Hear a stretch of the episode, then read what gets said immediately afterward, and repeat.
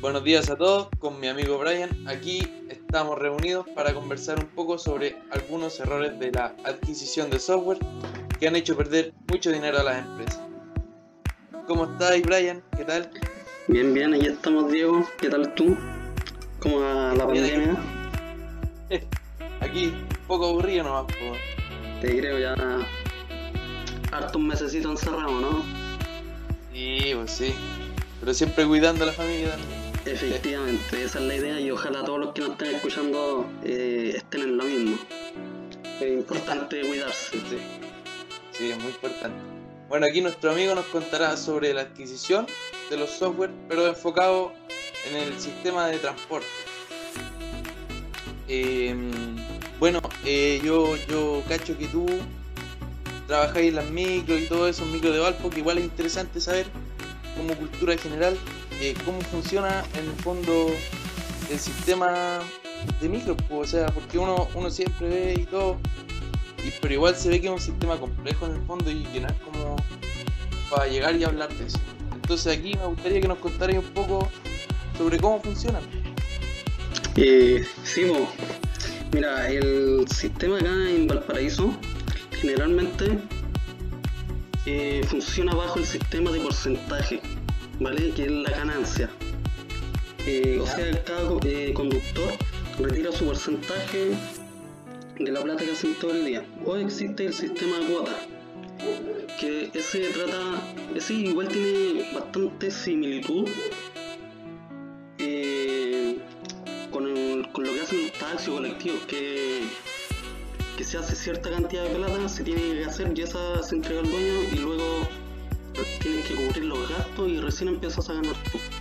Eso es más o menos Ya. cómo funcionan. Ya ahora hay líneas que funcionan, que son como más ordenadas, que funcionan con, con horario, hay otras que no, que trabajan, se puede decir que al margen de la ley, eh, a su suerte. Ya, Y bueno, también Bueno. decir que acá generalmente lo que es quinta región y generalmente en Chile, sobre todo en el ámbito más rural eh, que urbano, eh, la mayoría son empresarios chicos, ¿ya? Que te hablo que tienen una máquina, dos máquinas. No, no es que sean empresarios con un montón de plata que tienen 500, 500 buses, por así decirte, como ocurre en Santiago, en el Transantiago sobre todo. Pero eso es más o menos como cultura general. Yo creo, no sé, ya, con relación al transporte. No sé si alguna duda, algo más que, que agregar. O sea, en el fondo ellos tienen que... eh, hay dos tipos de, de trabajo, por cierto, o sea, como contrato, entre comillas. Es trabajar después de pagar lo- los gastos, como los gastos, después de eso empezar a ganar plata. Y lo otro es cobrar un porcentaje por boleto. Eh, claro, o sea. Sí, más o menos. En, en el primero tienes que hacer tú la cuota y ¿Ya? cubrir los gastos. Hablo de petróleo, Ya, en el claro. caso de aseo, eh, si hubiese peajes, qué sé yo, el almuerzo, las comidas, desayuno, etcétera Y después de eso recién empiezas a ganar tú. Y en el otro, el porcentaje, con toda la plata que tú hagas, se descuentan los gastos y se lleva un porcentaje de lo que quede el conductor. Que tampoco digamos que un 50%, sino te hablo de un 20%, 25% como mucho. Son muy pocos los que trabajan mitad y mitad. Ajá. Que eso ocurre generalmente Y cuando hay años y confianza. Ujú. Me parece un tema igual súper interesante porque estamos en un país democrático, comillas, y donde una de las características que debe tener la democracia es el derecho a la libre movilización. Entonces, según yo, la libre movilización se logra muy bien aquí en Valpo, gracias a la... Eh, sí, claro, o sea, y igual tiene, lo importante también es la variedad, porque por ejemplo tú en Viña tienes micros para generalmente casi todos los lados, cosa que por ejemplo Sí. para lugares más rurales, más del interior no ocurre, y tiene una frecuencia mayor también, cosa que como digo, para el interior, zonas rurales no, no ocurre, en muchos lados en donde pasa una micro en la mañana y después vuelve en la tarde, entonces igual la gente ahí está como más, más acotada que, que en zonas urbanas. Bueno, ya nos contaron un poco sobre cómo funcionaba el sistema de las micros. Ahora, tengo una pregunta. Eh, ¿Por qué ocurren errores en la adquisición de software? Sabiendo que una, una es una compra que, que una empresa desembolsa mucho dinero. O sea, ¿cómo, cómo pueden eh, haber errores tan drásticos en, en la compra de un software? Ya, mira. Yo creo que la premisa principal acá es que hay errores en la adquisición de software y que más adelante vamos a ver en, algunos ejemplos que, tengo en mente que justamente relacionados con el transporte que fue por eso lo que dimos esta como pequeña introducción. Eh, se basan básicamente en que tanto la, la, adquisición como el desarrollo del software y la utilización eh, lo hacen las personas. Entonces y las personas se equivocan, o sea, yo, tú, quien nos está escuchando, todos hemos cometido algún tipo de error. Nadie es, perfecto, entonces, bajo esa premisa siempre van a ocurrir errores. La idea es que tienen que ser lo menos posible y lo menos costosos para la compañía. Y que de eso es lo que vamos a hablar un poquito más adelante, creo yo. Ajá. En el fondo es un error humano, nunca va a ser un error de software el software en sí no va a cometer el error, sino que el humano va a cometer el error en, quizá cómo describió el software que quería lograr o cómo lo entendió el, ingeniero o cosas así. Efectivamente. O sea, el software va a tener errores, pero esos errores van a ser causados por detrás por el hecho de que una persona lo creó.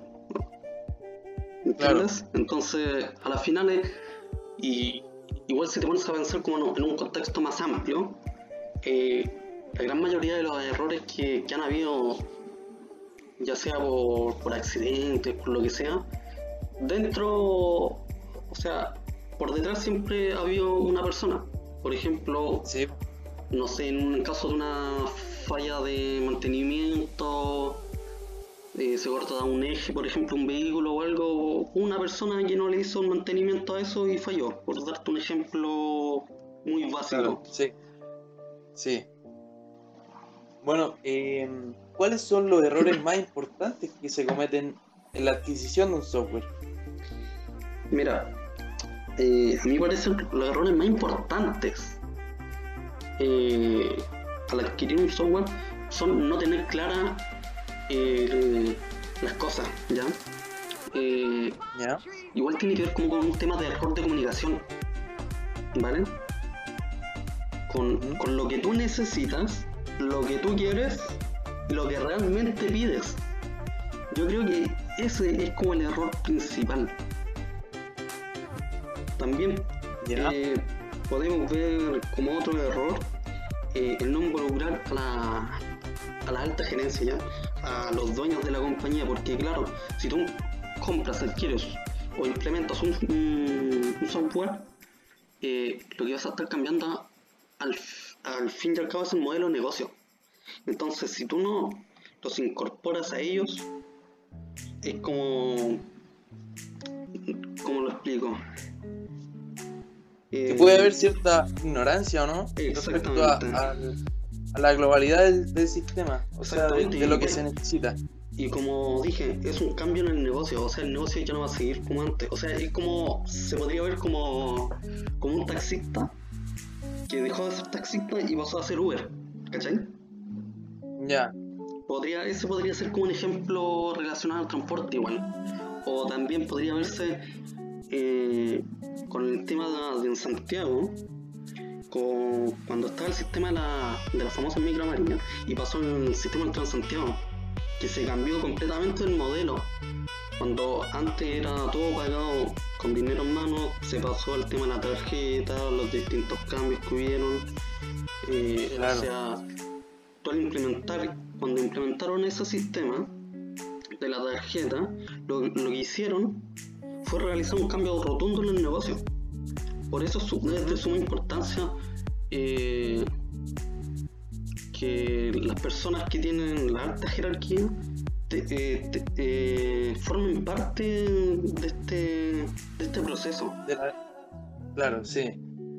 Bueno, y ahí nombraste un tema del Transantiago que vamos a hablar más adelante, que es un error tremendo, hubo un error tremendo en la adquisición de, un software. Efectivamente, más adelante vamos ir tocando varios temitas. Como nombraste, como hablábamos del tema del Transantiago, eh, yo quería darte un ejemplo, pues aquí en Mayoa, por ejemplo, eh, que es un pueblo chico, campo, en la sexta región, ya se están implementando software en las micros. Eh, son, software que yo a primera vista veía que habían, hay tres cuadros, es como un celular donde el chofer va, aprieta el pasaje escolar, eh, normal y parece que tramos cortos, parece que tenía esas tres opciones. Yo imaginaba que era un software de aplicación, porque solamente lo único que hacía era emitir un boleto y era una función específica, ¿me sin embargo, estoy averiguando las características del software y tiene algo, tiene cualidades interesantes porque tiene algo que se llama control de flota. Lo que, lo que hace esto es tener un seguimiento de los tiempos de salida, velocidad y kilometraje. Bueno, otra característica eh, que está integrado algún banco, lo que hace que se puedan recolectar los ingresos obtenidos en esta micro a través de algún depósito en una caja vecina u otra forma de depósito. Y la, última característica que me pareció eh, interesante eh, tiene lo que se llama integración de periféricos. Esto significa que tiene una impresora, un lector de tarjeta, código de barra y un GPS. Dame un segundo, Brian, que vamos con un anuncio y volvemos al tiro. Perfecto. Para todos los amigos motoqueros que salen día a día a recorrer el mundo, compre su antena para cortar hilo curado Sabemos que en estas fechas es complicado el tema del hilo curado y nos puede costar la vida. Sin embargo, ya llegó a la quinta región el Motoco, donde podrás encontrar todo tipo de accesorios de seguridad para ti y tu moto. No espere que lo ocurra, prevenga, venga al Motoco.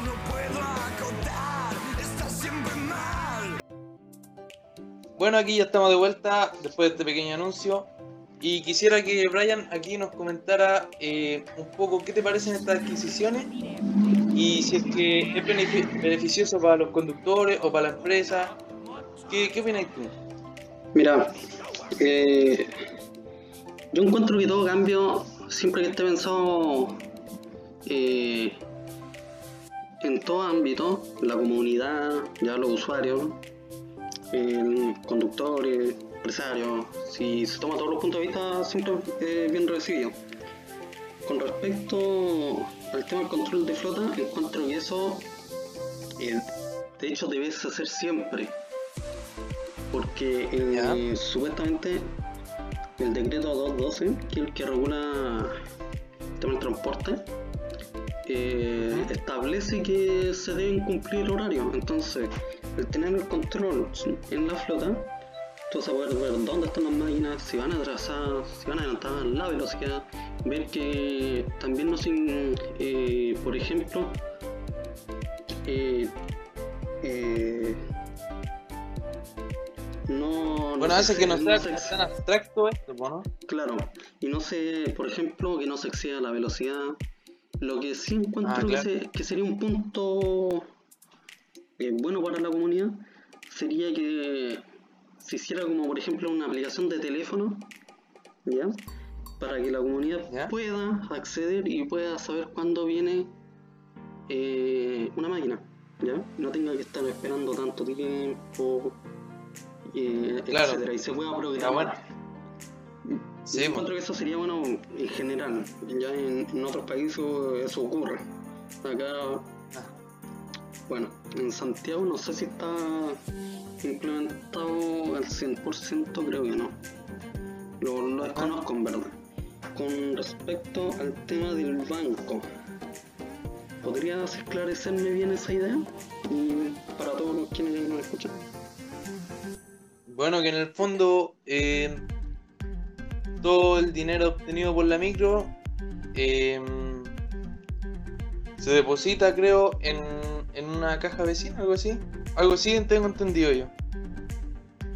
Ya, ok, pero... Como, como que va directo o algo así. Ah, o sea, tal vez estamos hablando de, de que eh, se transfiere una cuenta automáticamente. ¿A eso hace solución? Puede ser, puede ser. Yo creo que va algo por el estilo. Porque, de, eh, sácame una duda. Yo, bueno, yo no soy de allá, primero. Eh, entonces, ¿se sigue cancelando con efectivo o se necesita eh, otra cosa? Ya como en Santiago la tarjeta VIP, acá en Metro de Valpo la tarjeta Aquí Metro. efectivo. Ah. Efectivo, pero ¿sabéis que es, es como como que llega un, un- una notificación de que subió una persona. Algo así tengo entendido. Entonces, para que en el momento de, de que el conductor tenga que devolver la plata, o sea, dejarla en la caja vecina, depositarla al banco, eh, cuadren bien lo- los montos. Ah, ok, entonces es como más un tema de control. De, Sí, de llevar el conteo específico de los dineros y evitar fuga. Tiene que ver Sí. como que, que es como un problema, entre comillas, del transporte ese tema.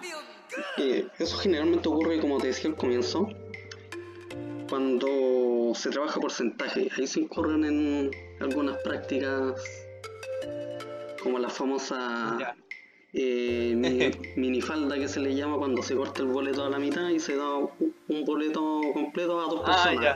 ya, Pero claro. yo creo que puede ser por ese tema y por el segundo tema de evitar eh, quizás el andar con tanto efectivo, yo con tanta plata en mano, porque claro, está a la orden del día el tema de, los de los asaltos.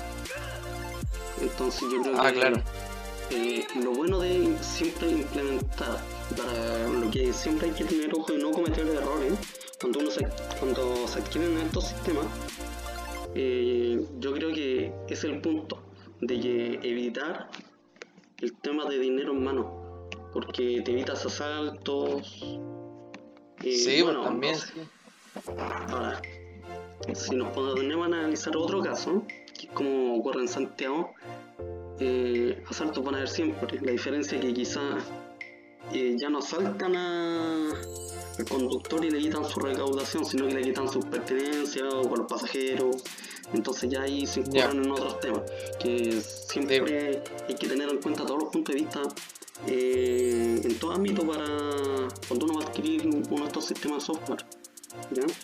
Para implementarlo no solamente en el transporte, que, que es como el, el contexto que queremos darle, sino en todo ámbito. O sea, siempre hay que tener en cuenta todos los puntos.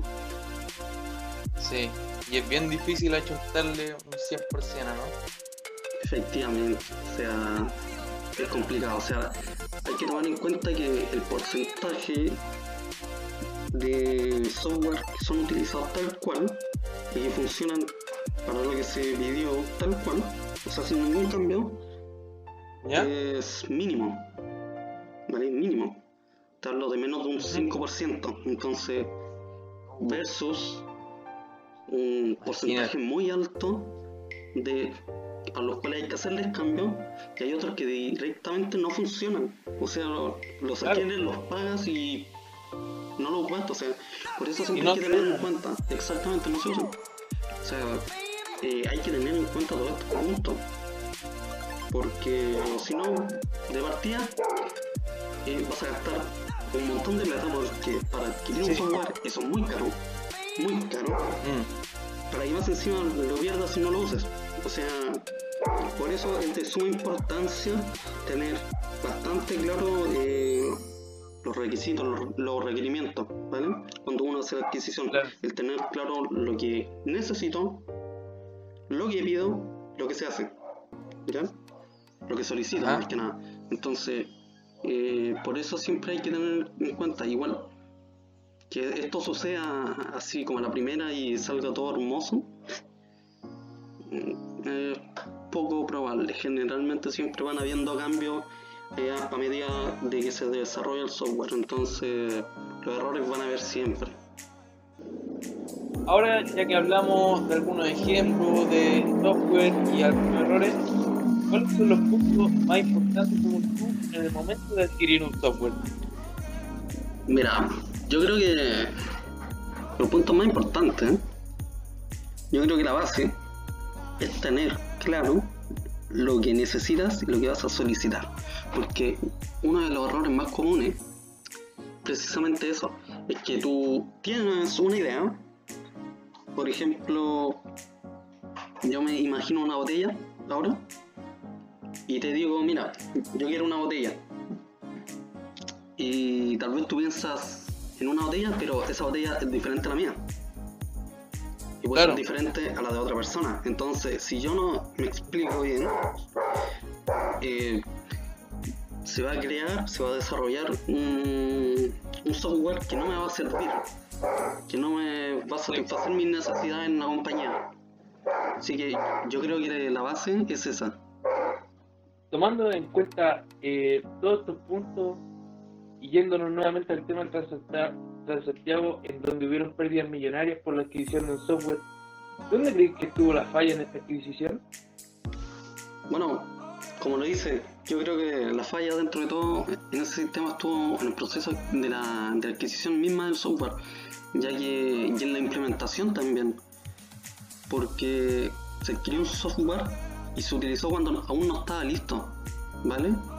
Entonces, eso trajo unos problemas y no solamente al comienzo, sino que con el paso de los años. Si mal no estoy, Transantiago empezó no recuerdo bien el año, para qué te, te voy a mentir, creo el 2007 o 2010, no me acuerdo. Pero eh, en solamente sus dos primeros meses, ¿vale? De cuando se implementó, que sí recuerdo que fue en febrero, eh, implicaron pérdidas de 10 millones de dólares. O sea, es una cantidad en dos meses. O sea, tú dices, ¿qué pasó aquí?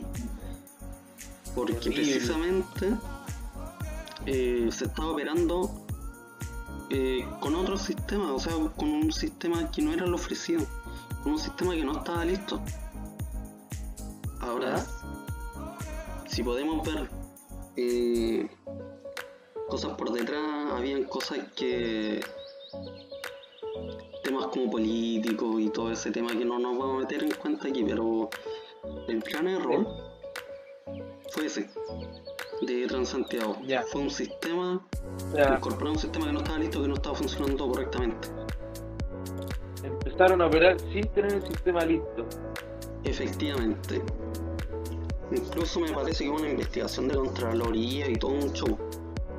Y, Ya. y de hecho es al sistema en general, como un sistema de transporte, se le sigue inyectando un montón de plata para que funcione, entre comillas, bien.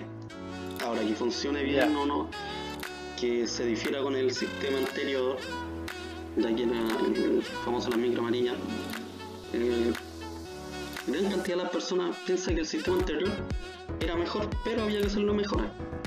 Pero siguen prefiriendo el anterior al nuevo. Ahora, ya eso igual depende un poco de cada uno, pero generalmente eh, la gente opina eso. Y aparte podemos ver también otro tipo de historias que, que tiene que ver como más con un ámbito social cuando se implementó el sistema. ¿Ya? Eh, que tiene que ver con, con que antes de, de que se implementara el Transantiago, eh, eran generalmente microempresarios, empresarios que tenían una máquina, tenían dos máquinas, ¿vale? Entonces no, no es como ahora que son como unos que tienen un montón de máquinas. No, no es así. Entonces, ¿qué pasó? Mataron a todos aquellos empresarios. Sí, dime, dime. Eh, ya, eh, me saltó la duda, ¿en quién recae la responsabilidad de esta falla? La responsabilidad. ¿Te refieres al, eh, al comenzar con un, como un sistema que no estaba listo? ¿O te refieres a como el sistema en general el cambio? Eh, esa es mi pregunta. Ya, eh, yo voy más por el lado de comenzar a operar eh, sin, sin estar listo, o sea, que es como el ámbito más técnico. Ya, eh, mira, de partida se puso como... Básicamente se tiraron la pelota entre la empresa, que era la empresa Sonda, la encargada de del, del sistema, ¿ya? ¿Ya? Del sistema del soporte del Transantiago, ¿ya? Y, y con los políticos, o sea, con, con el gobierno, con el Ministerio de Transporte, con el, el administrador del Transantiago, etcétera, ¿cachai? Y entonces fue como tirarse la pelota para todos lados, pero a las finales el problema clave aquí estuvo en la adquisición del sistema y de comenzar con un sistema que no estaba listo, con un sistema que no era lo ofrecido, lo que causó... ¿Cómo? Que no debió haber sido nunca, quizás. Efectivamente, efectivamente, o sea, eso no, de- no debería haber pasado y de hecho desató un escándalo cuando los primeros meses fueron, de hecho el primer día fue un desastre eh, Transantiago. Se ha ido mejorando, pero claro, tú tienes que ver eh, cuánta plata se le ha invertido. O sea, estamos hablando de más de 5 mil millones de dólares. O sea, hasta la actualidad, más.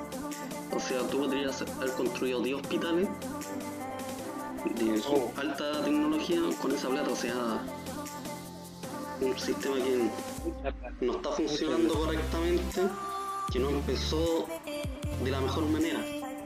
Y se invierte esa plata, o sea, por eso es de suma importancia el adquirir bien un software, algo que funcione, el tener todos los puntos que mencionamos eh, a lo largo de esta conversación, tenerlos claros, la compatibilidad, la seguridad, el control, o sea, el tener claro la- las necesidades, lo que se pidió, lo que recibí. O sea, aquí las personas encargadas no tuvieron claridad de eso. Porque si hubiesen Mm. tenido la claridad, no hubiesen comenzado con un sistema que no estaba listo, que no era lo que estaba pautado. O sea, es como. Tiene que ver como con un poco de lógica. Si Sí, no está sí, listo, ¿cómo sí. empiezas algo? Yo creo Claro. que ese Oye, es el tema y, más grande del Transantiago. Sí, dime. y ¿cachai algún otro ejemplo? El tema de transporte donde hayan pérdida de plata por un software. Mira, no sé si pérdidas de plata. Yo creo que sí. Pero por ejemplo, eh, acá en el, en el Metro Valparaíso, ya para lo- los que no saben, eh, antes, hasta hace un año atrás, o dos, ¿vale? Cuando uno era estudiante tenía que ir uno y sacar la tarjeta de Metroval Estudiante, la tarjeta estudiantil del Metro Valparaíso. Tenía que, al principio tenía que, uno tenía que pagar, después ya no, ya, ya era gratis, creo. No recuerdo bien. Y con esa era el mismo funcionamiento, la diferencia eh, que se te hacía, se te contaba el, el pasaje, se te cobraba lo- la tarifa escolar. ¿ya? Y cuando se implementó el uso de la tarjeta nacional estudiantil, la TNE, resulta que la tarjeta Metroban tiene un sistema de funcionamiento y la TNE tiene otro. Entonces ahí entramos con la compatibilidad. Porque Ya. tú con la TNE, esto no es para que lo hagan, ya, eso no se hace, pero tú podías pasar sin tener saldo. Y podías tener saldo negativo en tu tarjeta. Y si no la cargáis, no la cargáis. Yo La TNE. En la TNE, claro. Si la tenías activada, tú tenías que activarla, tú la cargabas. Con cargarla la activabas. Pero claro, dejabais eh, y, y muchas veces podíais pasar, entrar y salir. Y normal. Habían unas veces que tú te trababas, o sea, la primera no te dejaba, pero la- al segundo intento tú entrabas o salías, entonces claro, porque eran distintos eh, sistemas y además que la tarjeta Me- Metroban está actualizada al momento. Ya. La otra no. El saldo te salía atrasado. eh, entonces, básicamente por este tema es que habían desfase. O sea, en mi experiencia personal, ya no voy a quedar muy bien aquí, pero llegué a tener como menos 3.000 o una cosa así en el- de saldo. O sea, y si sacamos en cuenta que el pasaje aproximadamente que pagaba yo eran 300 y algo bueno, escolar, o sea, ¿cuánto ida y vuelta tuve? Ah, Pero claro, Buen dato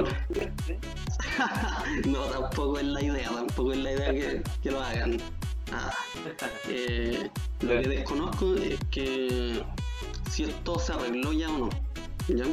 Porque al menos personalmente hace, hace un tiempo ya que no viajo, claro, por el tema de la pandemia y todo este tema, que Ya. entonces no, no he podido comprobarlo. Pero sí es verdad que en muchos casos incluso se vio en redes, en redes sociales también harto este tema. Y la respuesta siempre era de Metro que era porque funcionaban con diferentes sistemas y todo. Pero claro, pasaba la gente con saldo negativo. Oye, entonces, eh, aquí la compatibilidad toma un rol importante. Efectivamente. Efectivamente. Justo lo que estábamos hablando. Claro. Eh, la compatibilidad, la seguridad también. O sea, claro, el control. Porque, claro, estáis viendo que la gente está pasando y. Cucu. Claro. Sí, pues, porque, claro, o sea, ellos pueden pasar y les va a quedar el saldo negativo, claro. Después, si quieren recargar, van a tener que recargar un montón de plata, pero. Ya. Pero, ¿y si no? ¿Y si era una persona que, que vino por un par de días? Que estuvo una semana y lo hizo. O sea, por eso es sumamente importante eh, tener claro todos estos temas. Para adquirir un software o para la unión. Ya como fue cuando se, se decidió utilizar la TN y eliminar la tarjeta que tenían ellos de Metroal, estudiantes antes. Así que esos son unos ejemplos más cercanos y más, más claros que se me ocurren por el momento. Súper interesante lo que nos contaba nuestro amigo Brian, pero ya estamos a la hora, nos tenemos que ir. Así que muchas gracias por escucharnos y hasta la próxima. Hasta luego, Chao, Brian. estamos viendo. Estamos viendo.